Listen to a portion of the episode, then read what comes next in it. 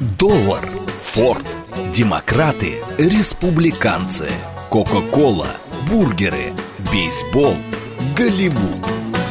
Что такое США и что значит быть американцем?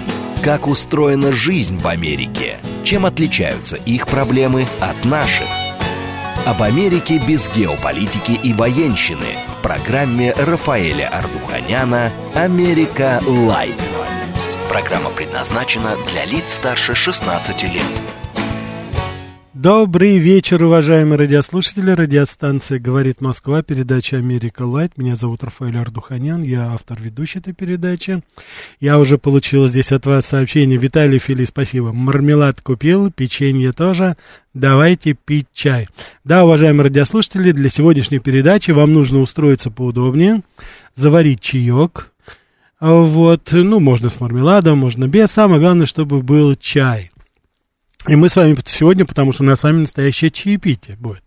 Ну, конечно, не бостонское, потому что с бостонским чаепитием вряд ли бы вам это понравилось, потому что чаек тогда заваривался на, в морской воде. Так что мы с вами лучше настоящий час, настоящий чай сейчас попьем, а заодно узнаем, что же это такое.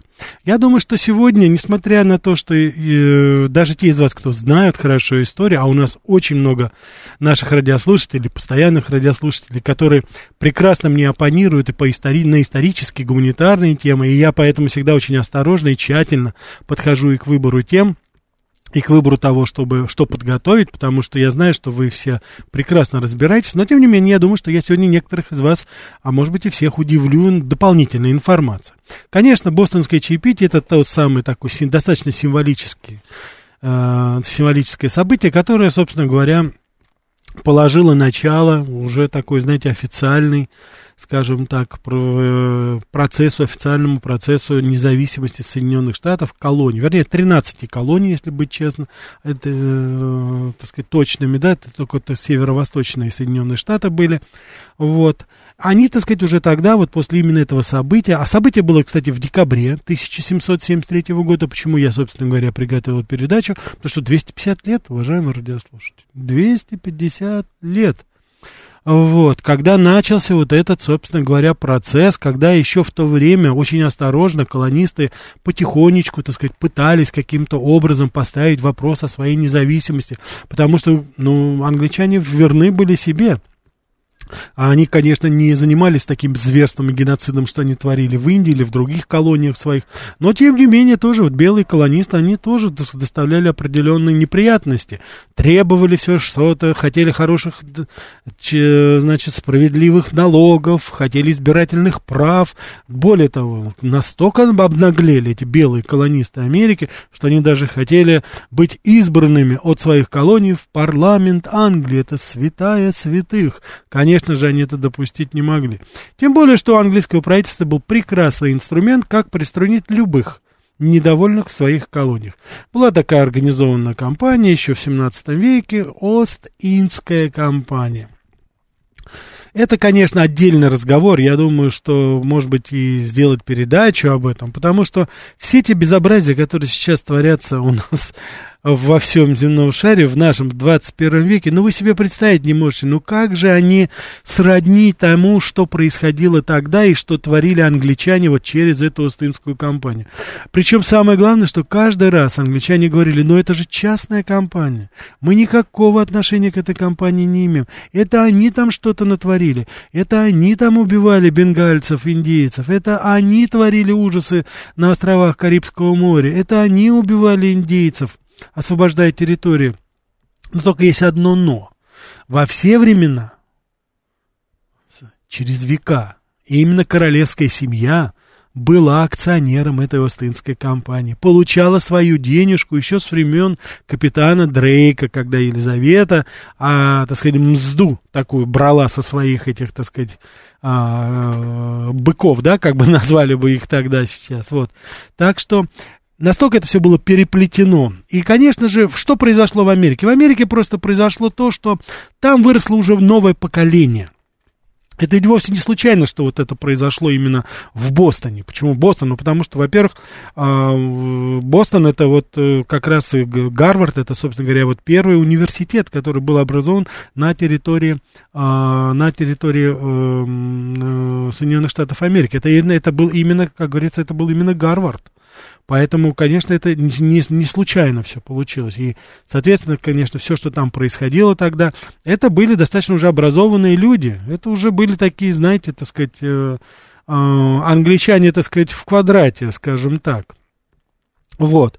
И, конечно же, в конечном итоге, э, представьте себе, что подавляющая часть, она не имела избирательных прав.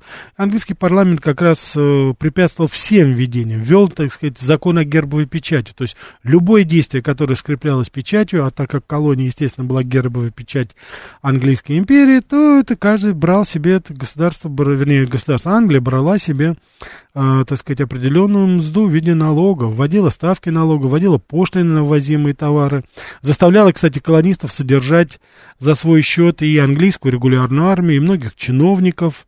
Вот. Более того, Великобритания, она ввела запрет на освоение западных земель, потому что она не хотела, чтобы колонии становились сильными. Она не давала им возможность продвигаться туда, на запад, а население-то росло, люди-то приезжали и приезжали и приезжали и приезжали. Вот, по тем временам Бостон был уже достаточно крупный город, там около 20 тысяч, там 17-20 тысяч было уже населения. Все это вызывало протесты, негодование колонистов, и, конечно же, они уже, как говорится, сами захотели властвовать у себя в, на своей, так сказать, уже родной земле. Они уже родились там, это уже поколение было, они уже не чувствовали себя англичанами. И, как ни странно, значит, стали создаваться вот такие многочисленные тайные общества. Вот, кстати, и в университетах то же самое. Потом был организован в Нью-Джерси Принстон университетский, это тоже, так сказать, один из древнейших. И они, собственно говоря, вот эти организации, они создавали с целью освобождения от гнета английской администрации. Они появились и в Филадельфии, и в Нью-Йорке, и в других городах Северной Америки. Так что э, в данной ситуации это э, было совершенно, как говорится, нормально. И вот в Бостоне возник да, да, в 1636 году Гарвард был образован, то есть достаточно давно. Вот, он был, э, по крайней мере, еще до того, как было образовано сами Соединенные Штаты, как вы сами понимаете. Вот. И э, в, вот в самом в Бостоне было организовано, э, э, было организовано такое сообщество, называлось оно «Сыны свободы». Вот, и во главе его стоял Сэмюэль Адамс. Это достаточно известно, один из, э, так сказать, отцов-основателей, скажем так. Его брат Джон Адамс, он стал потом вторым президентом Соединенных Штатов Америки. А, вот. Так что он организовал вот это общество, которое, собственно говоря, целью своей поставило бороться за независимость. Сначала такой был чисто экономический характер, потому что эти люди были бизнесменами, юристами, предпринимателями, брокерами. Они, конечно же, собственно говоря, так очень достаточно практически смотрели на это. Но потом постепенно это стало все-таки уже из экономического переросло в политическое течение. Ну, судя по всему, они в какой-то степени уже подумали, что пора отсоединяться, потому что с, с метрополией уже невозможно было разговаривать. Самое интересное, что Саммер Адамс, он долгое время служил в самой администрации, то есть он был как бы составной частью этого процесса. Вот. Но, тем не менее, вот он, так сказать, стоял у истоков этой организации «Сыны свободы», которая сыграла потом ключевую роль в этом движении, и, собственно говоря, оно и в какой-то степени была предтечей уже вот такой политической, скажем так, основой для создания Соединенных Штатов Америки. Вот, они, Сыны Свободы, было много организаций, но Сыны Свободы, они относились к наиболее радикальным организациям. Это, и, как ни странно, среди них огромное количество было э, э, рабочих. То есть там была, как говорится, такая достаточно демократическая организация. Да, Николай, не 1638-1636 год а, а, Гарвард был образован. Задолго до самой, да, как говорится, самой, сам, само, само, самих Соединенных Штатов. Поэтому и они, так сказать, постепенно, постепенно, так как они теряли работу, так как не могли они пробиться в, в карьере, они стали уже создавать полноценную организацию с военизированными отрядами своими. То есть это были уже такие боевики, которые совершенно конкретно уже, так сказать, занимались, уже они устраивали различные стачки. Они, допустим, э, одно время английское правительство хотело построить там казармы, они препятствовали строительству этом, э, этих казарм. Они, так сказать, воровали оружие, порох. То есть вот такое такое было это действие, такая, знаете, была полумилитаризированная организация. И в конце концов, вот в 1770 году произошло событие, которое, безусловно, послужило дополнительным катализатором ко всему этому. В 1770 году английские солдаты э, расстреляли пять местных жителей. Это, кстати, вот мало мы знаем об этом, но это еще вот, может быть, отдельно рассказать. Это название, мы бостонской чаепити с вами знаем. А это было и существует, в американских учебниках не пишут, а я вот встречал в некоторых английских и австралийских, как ни странно, источниках. Это называется бостонская резня. Потому что пять человек это только официально, а сколько там на самом деле было, история пока еще умалчивает. Но, тем не менее, вот видите, есть такое понятие бостонская резня. Вот, у них были свои военизированные э, военные лагеря, вот у сынов свободы. И они вот здесь решили уже, что называется, выступить, потому что, ну, терпеть уже, что называется, больше было нельзя. Это, конечно, это было несправедливо, это были гражданские люди. Поэтому, собственно говоря, они, так сказать, действовали достаточно решительно. Причем они не только вот в этом направлении, милитаризация, там, закупка оружия, они еще э, бойкотировали работу колониальной администрации. Более того, наиболее рьяных э, чиновников, которых прислали из Англии, они преследовали их, вымазывали дегтем. Вот если кто из вас помнит э, Том Сойера, Марка Твена, когда там э, вводили человека, так сказать, вымазанного дегтем и в перьях, это вот как раз оттуда пошла эта традиция они, так сказать, вымазывали их дегтем, всячески издевались над ними, то есть, ну, фактически бойкотировали работу. И вот э, даже, кстати, у них было такое событие, они во время протеста вот против Гербовой, закона о гербовой печати, вот эти дополнительные сборы, они даже разгромили усадьбу вице-губернатора, которая тогда была в Бостоне. Были очень уважаемые люди там, конечно же в этой организации, то есть это были и рабочие, которые были боевиками, но это были еще и вот с, с, непосредственно сами, а, так сказать, такая интеллигенция, скажем так, с, средний класс, это и вот Джон Эдамс, который стал потом президентом, Сэмюэл Эдамс, который участвовал активно в создании а, и написании Декларации независимости. И, собственно говоря, в конечном итоге это и привело к определенным уже действиям. В 1765 году английский парламент принял очередной закон, который ущемлял права и свободы коммуни... э... колонистов. Помимо всего прочего, массовые акции протестов вспыхнули во многих городах. Я хочу сказать, что бостонское чаепитие, оно не только ограничивалось Бостоном. Дело в том, что корабль, который зашел в бухту, его название корабля Дартмут, это он дошел до Бостона. А всего было тогда несколько кораблей. Э, и они шли и в порты Филадельфии, и в порты Нью-Йорка, но только там они не встретили такого достойного отпора. И они, так сказать, повернули назад, по крайней мере, их не приняли в этих портах, они были груз чаем, и они, соответственно, так сказать, отправились в Освояси обратно в Англию. А вот в Бостоне, вот эти сыны свободы, вот эта, потому что там была мощная политическая организация, они захватили этот корабль. 45 тонн чая а были выброшены за борт. Но вопрос возникает, а с какой целью? Для чего они это выбросили?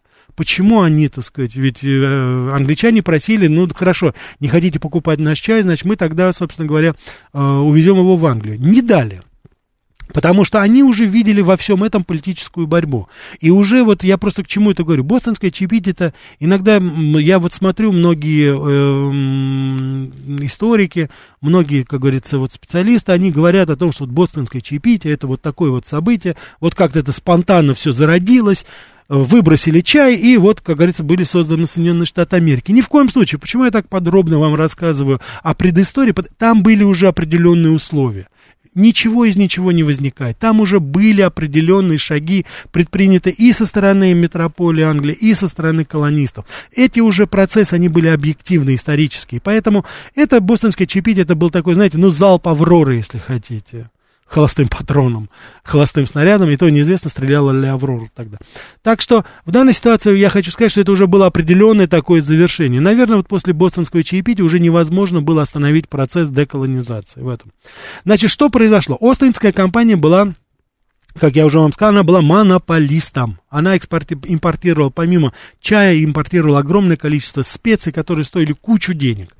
Но дело в том, что они устанавливали... А кто у нас был акционером Остинской компании? Королевский дом. Королева. Георг III, тогда король.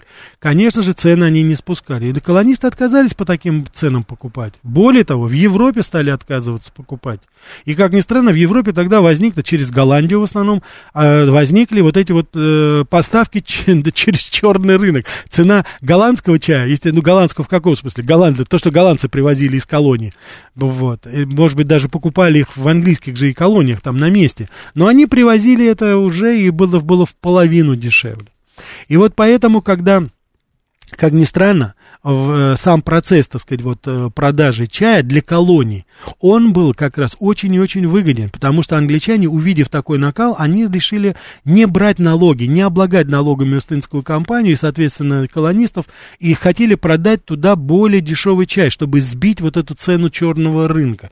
И вот в этом именно колонисты увидели подвох и подумали, что их хотят экономически обескровить, хотят, так сказать, а потому что налоги-то куда шли? Налоги шли не только королю, они шли еще на содержание самих колоний. Поэтому вот такая вот, так сказать, знаете, зави... Э, с, э, симби... такая, знаете, а, соединение политических каких-то целей, новое поколение, политическая организация, партия, с одной стороны, а с другой стороны, чисто экономические вопросы, таможенные, налоги, вот эти все аспекты, они сошлись воедино, и вот сошлись они именно в этой бухте Бостона. Вот там они все сошлись. И поэтому сыны свободы решили, наконец, разгромить это символически корабль Дартмут и выбросить, так сказать, в залив 45 тонн э, чая. Многие, некоторые специалисты переводят, это порядка 2 миллионов современных долларов, это стоимость товара была. Но, как ни странно, когда англичане увидели, что на легких суденышках к ним подплывают, так сказать, э, э, кто-то и пытается атаковать корабль, они даже понятия не имели, что это бостонцы, что это сыны свободы. Потому что эти ребята, они переоделись в, и, э, в индейцев. Махота там племя такое было, вот, э, и они, это очень трагическая история у него потом оказалась у этого племени, но а это племя никакого отношения этого не имело. Но вот эти сыны свободы почему-то переоделись в а, костюмы, значит, индейцев, чтобы придать ужас, что ли, может быть, еще англичанам. По крайней мере, это сработало. Это сработало, потому что капитан не смог даже увести корабль, очень быстро ночью это были атакованы, и весь чай, собственно говоря, тогда вот повыбрасывали. Да поэтому все, что там-то сейчас происходило в тот момент, это уже, собственно говоря, вот, знаете, такой фитиль, который в конце концов поднесли. И uh, они uh, пытались, так сказать, как я уже сказал, несколько кораблей отправились тогда к, с, к Соединенным Штатам, кроме Дартмута, который был выпотрошен, остальные вернулись обратно. Но, конечно же, когда они пришли обратно в Англию, то там произошел определенный такой, знаете, а, фурор определенный, потому что никто не ожидал, что будут такие действия предприняты, потому что это был уже, ну, бунт, открытый бунт. Вот. И, конечно же, несмотря на то, что торговые корабли Остинской компании, они были такие, знаете, полувоенные, они были, так сказать, вооружены пушками и всем. Но, тем не менее, вот 150 человек участвовало в этом штурме. Они, что называется, взяли их, ну, буквально врасплох.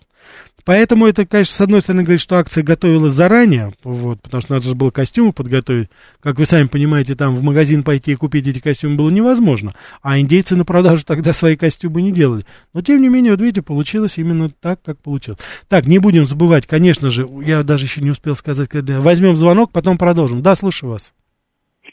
Э, здравствуйте. Здрасте.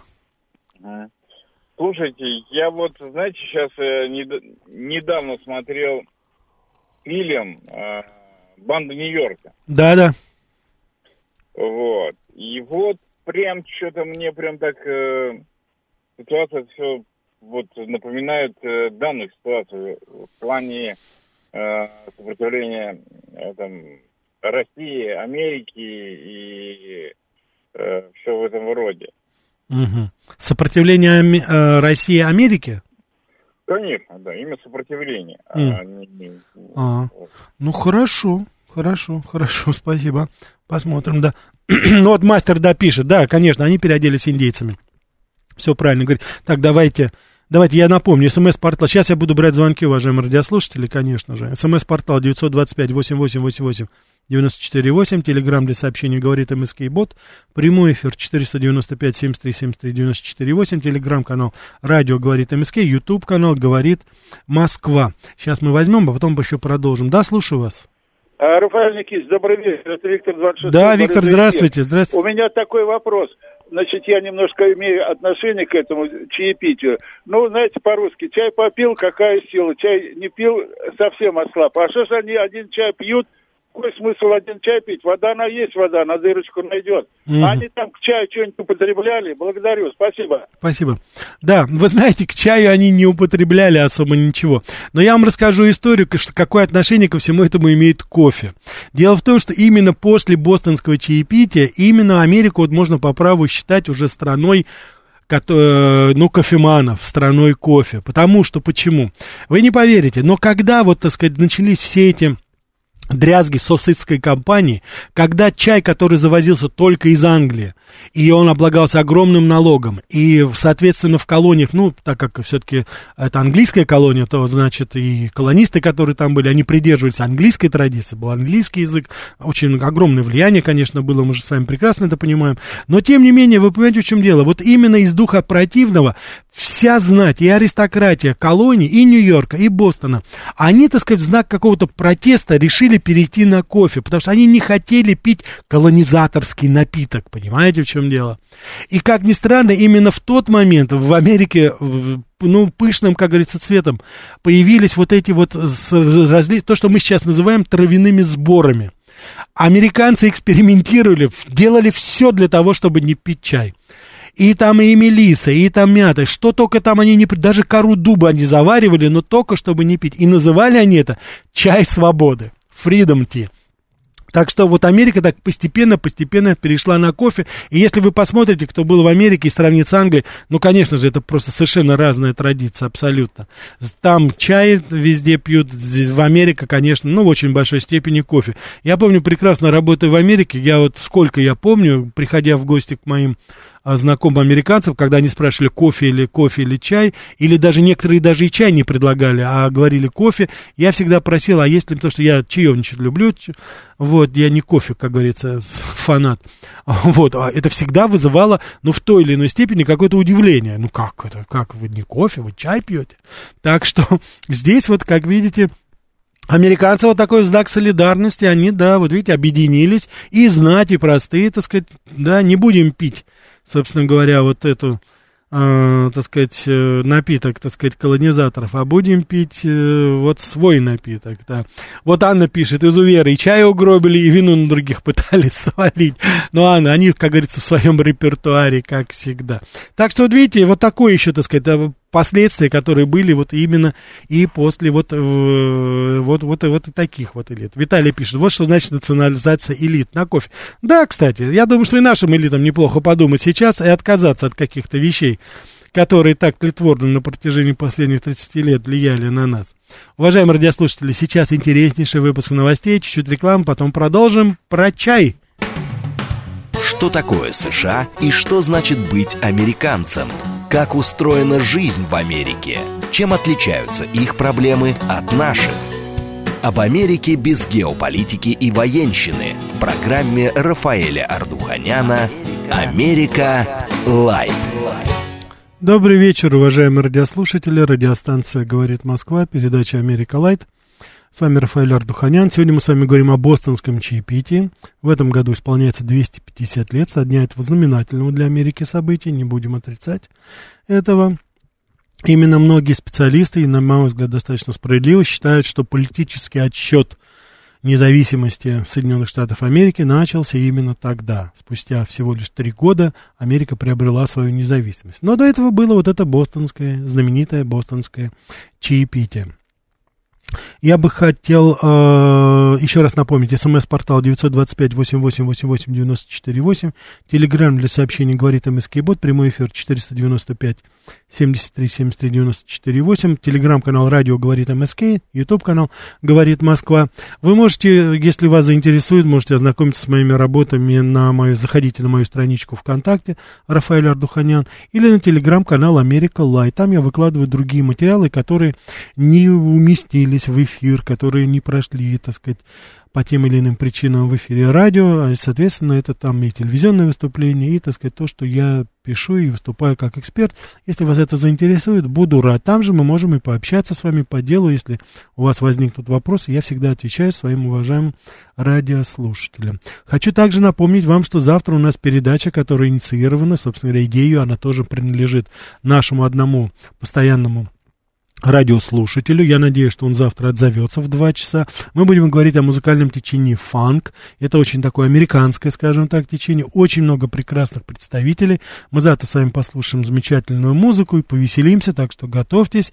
И я надеюсь, что я вам расскажу тоже очень много интересного и об этом течении, о котором мало так, в принципе, знают, э, на мой взгляд, по крайней мере, не так, как рок-н-ролл или диско, или еще другие, джаз, допустим, да. Но, тем не менее, мне кажется, заслуживает э, с э, определенного внимания. Сейчас ответим еще на вопрос. Спасибо, у нас полная линия, будем отвечать. Да, слушаю. Добрый вечер, Ростислав. Да, у меня Ростислав. один, да, один вопрос по американским акцизным маркам и один про радиоведущих. Давай, про, радио- давайте. про радиоведущих. Интересно, сейчас у радиоведущих в Нью-Йорке есть ли свой профсоюз, как в Берлине? Так что если там зарплата не устраивает, начинаются переговоры, что на Париж не хватает, что надо зарплату добавить, вот как в Берлине. И второй вопрос. Вот меня в деревне, в магазине, иногда принимают за специально приехавшего из Москвы проверять у них эгоизм. Ну, а как думает продавщица? Хотя мне наплевать на их эгоизм.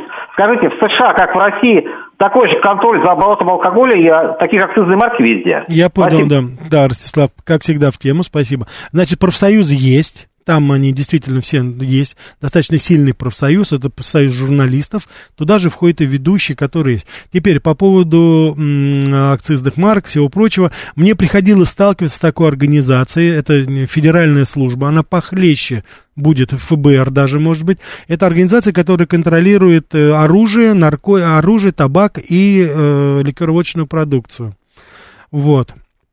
Поэтому это та самая служба, которая угробила в Техасе ВАКа в, 90, в середине 90-х годов 40 человек, сожгли заживо, когда штурмовали небезызвестную секту Ветвь Давида.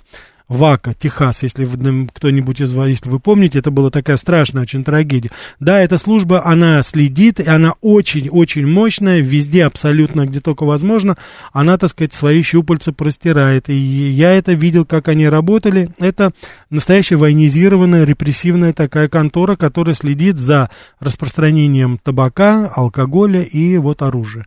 Так, давайте мы еще возьмем, потом продолжим. Да, слушаю вас. Алло, добрый вечер, Рафаэль. Как всегда, все очень интересно. Добрый У вечер. меня вот такой вопрос к вам. У вас есть большой журналистский опыт, возможно, у вас уже есть какой-то ответ на то, что я сейчас спрошу вас. Но англичане не были бы англичанами, если бы покорные своей исторической судьбе, они, значит, поджав хвосты, убрались во свояси. Я думаю, что э, тактика такая, мимикрировать как-то Мгм. под новые сложившиеся обстоятельства и возвращаться туда, откуда их выгнали.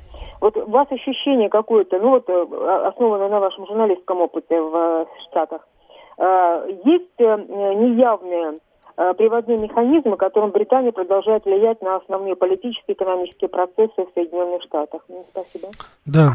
Вы знаете, да, безусловно, Англия немножко уже в другой, конечно, ипостаси, но она, тем не менее, влияет э, самым, э, ну, прямым, скажем так, образом. Дело в том, что до сих пор, на мой взгляд, по моему пребыванию в Америке, американцы не избавились от комплекса все-таки. Э, англичане, этот акцент английский, он до сих пор производит определенное магическое такое действие на очень многих американцев. Они все-таки считают, что это более, скажем так, цивилизованная нация. Особенно это было обусловлено еще вот так называемым британским вторжением в 60-е годы, когда огромное количество английских групп, и, на мой взгляд, достаточно заслуженно, они буквально, так сказать, заполонили американский эфир. Ну, это началось, конечно, с битломании, с э, визита э, гастролей Битлов, потом и роллинги, потом все уже, Пинк Флойд, Зеппелин, все-все-все они уже были там. Это тоже произвело определенное влияние на американское общество.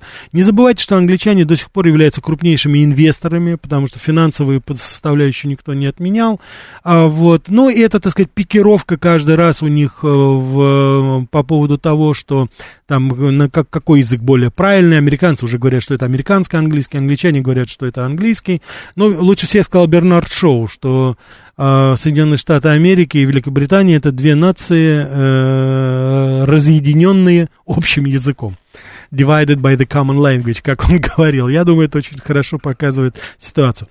Как ни странно, огромное влияние англичан сейчас в Голливуде. Если вы посмотрите, очень многие актеры, очень многие режиссеры, продюсеры, они сейчас в той или иной форме реализуются, допустим, э, именно в Голливуде. В частности, я хочу вам сказать, вот, допустим, Доди Альфаят, это вот тот самый молодой человек, который погиб вместе с принцессой Дианой. Он был продюсером голливудским, он снял известный фильм, это э, «Огненные колесницы», оскароносный такой фильм, Вот, то есть там очень многие, очень многими нитями Америка до сих пор связана, у них действительно специальные отношения, очень много английских журналистов работает, Пирс Морган тот же самый, э, антисоветчик, будь ты проклят. Так что, в общем, собственно говоря, вот они, а, у них такой идет постоянный такой симбиоз определенная пикировка. Американцы несколько снисходительно смотрят все-таки, э, вот элита, скажем так, ну, потому что э, не сравнить ни экономическая, ни военная мощь, конечно. А народ так еще все-таки смотрит, как на такой, знаете, все-таки на такой избранный такой круг, и всегда они э, в нужный момент все-таки как-то с придыханием немножко говорят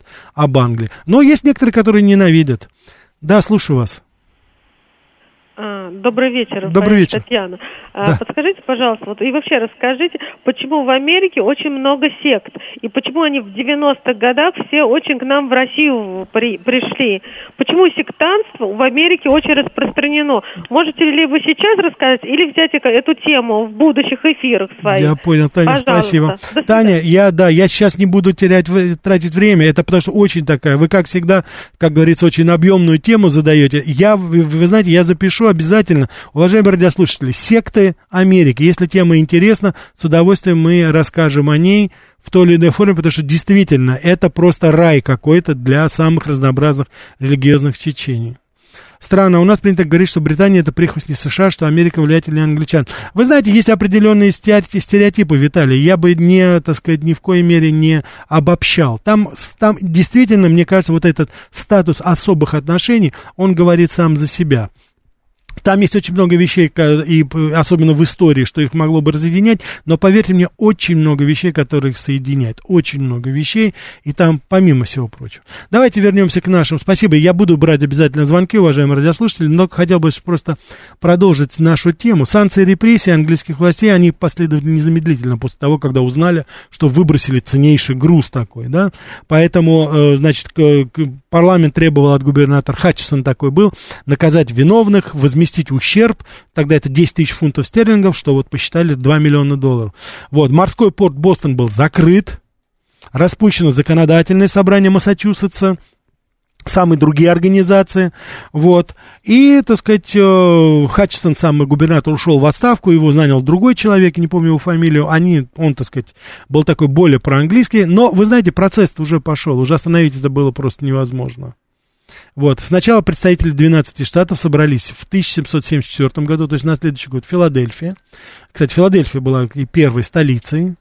Вот первый континентальный конгресс. Разработали и приняли петицию обращения к английскому королю Георгу III, в котором признавалась власть английской короны только в случае, если будут выполнены определенные требования. А именно, вот прежде всего, по отмена последних решений английского парламента, представительство колонистов в английском парламенте, но, в общем, в принципе, на тот момент это было неосуществимо.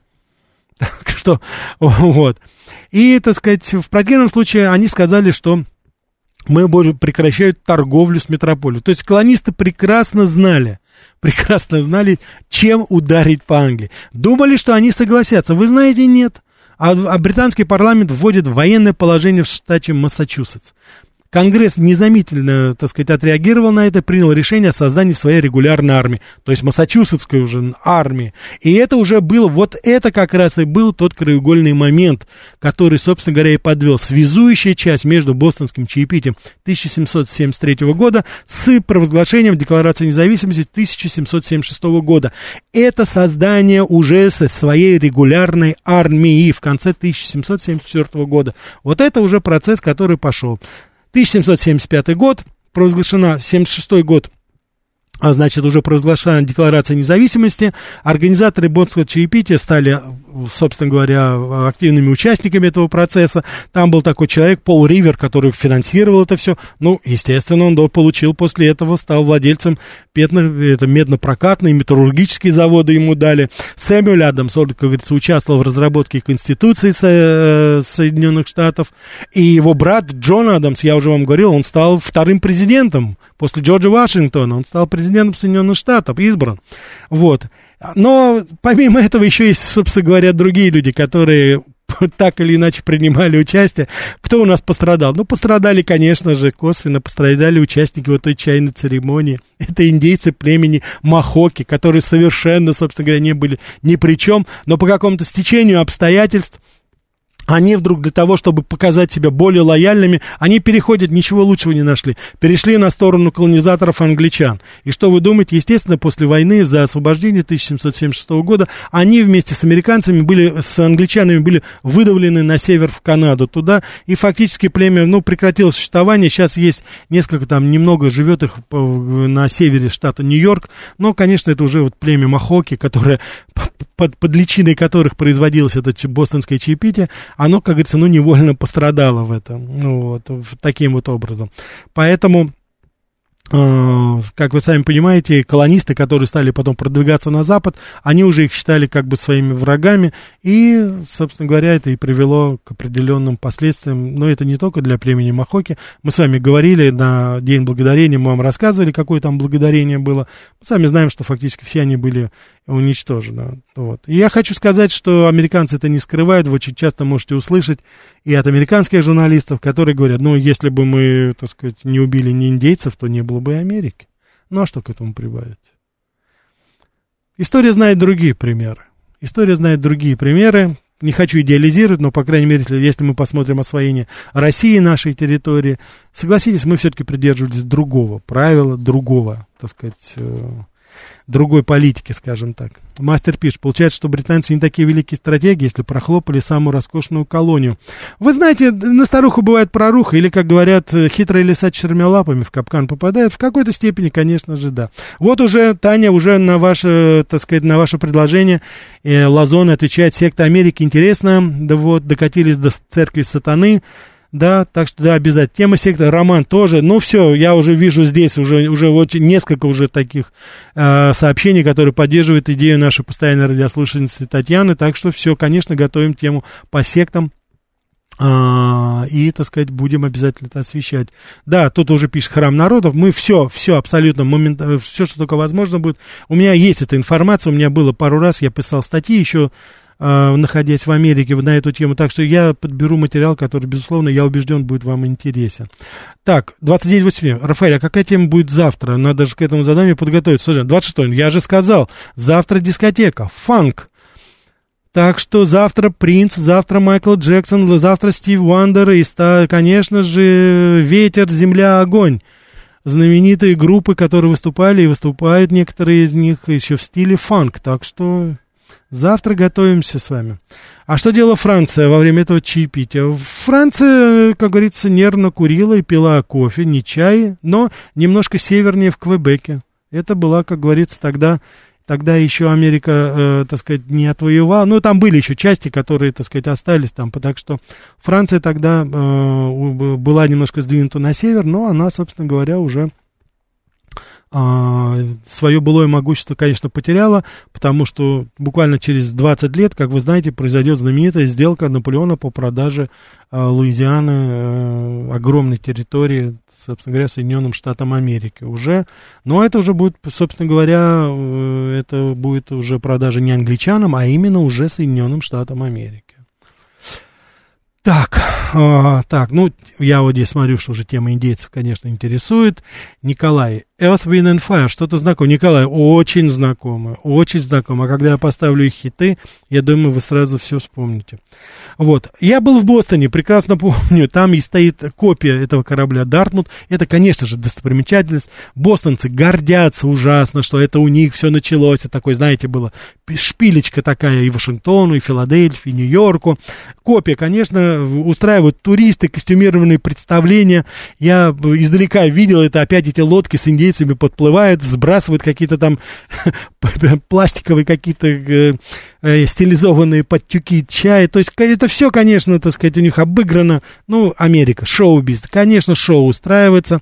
Вот, но вот в 1973 году там было другое представление, оно было не шуточным, потому что этот корабль, это такое, значит, захватили активисты, которые э, собственно говоря, протестовали против засилия нефтяных монополий. Ну, 73 год, как вы знаете, было эмбарго, огромные очереди у заправок тогда, но вот это тоже они, как говорится, сбросили, и они символически сбросили, сбрасывали нефтяные бочки.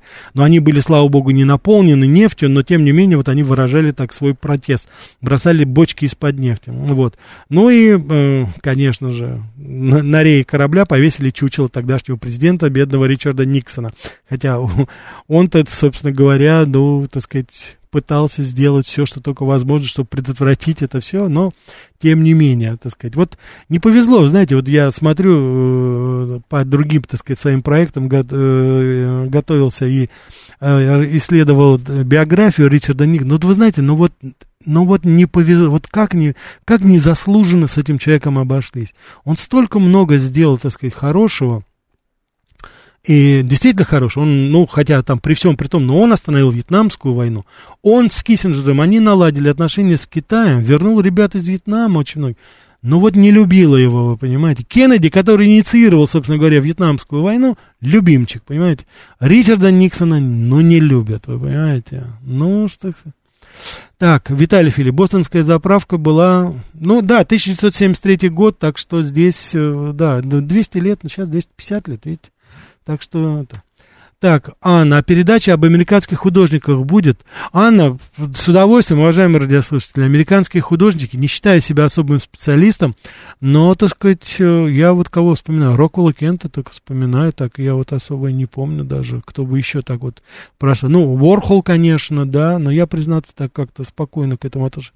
Уважаемые радиослушатели, тема другая еще, американские художники, пожалуйста, наша постоянная радиослушательница Анна предлагает это, пожалуйста, пишите в ваших комментариях, будет ли это вам интересно узнать вот об этом.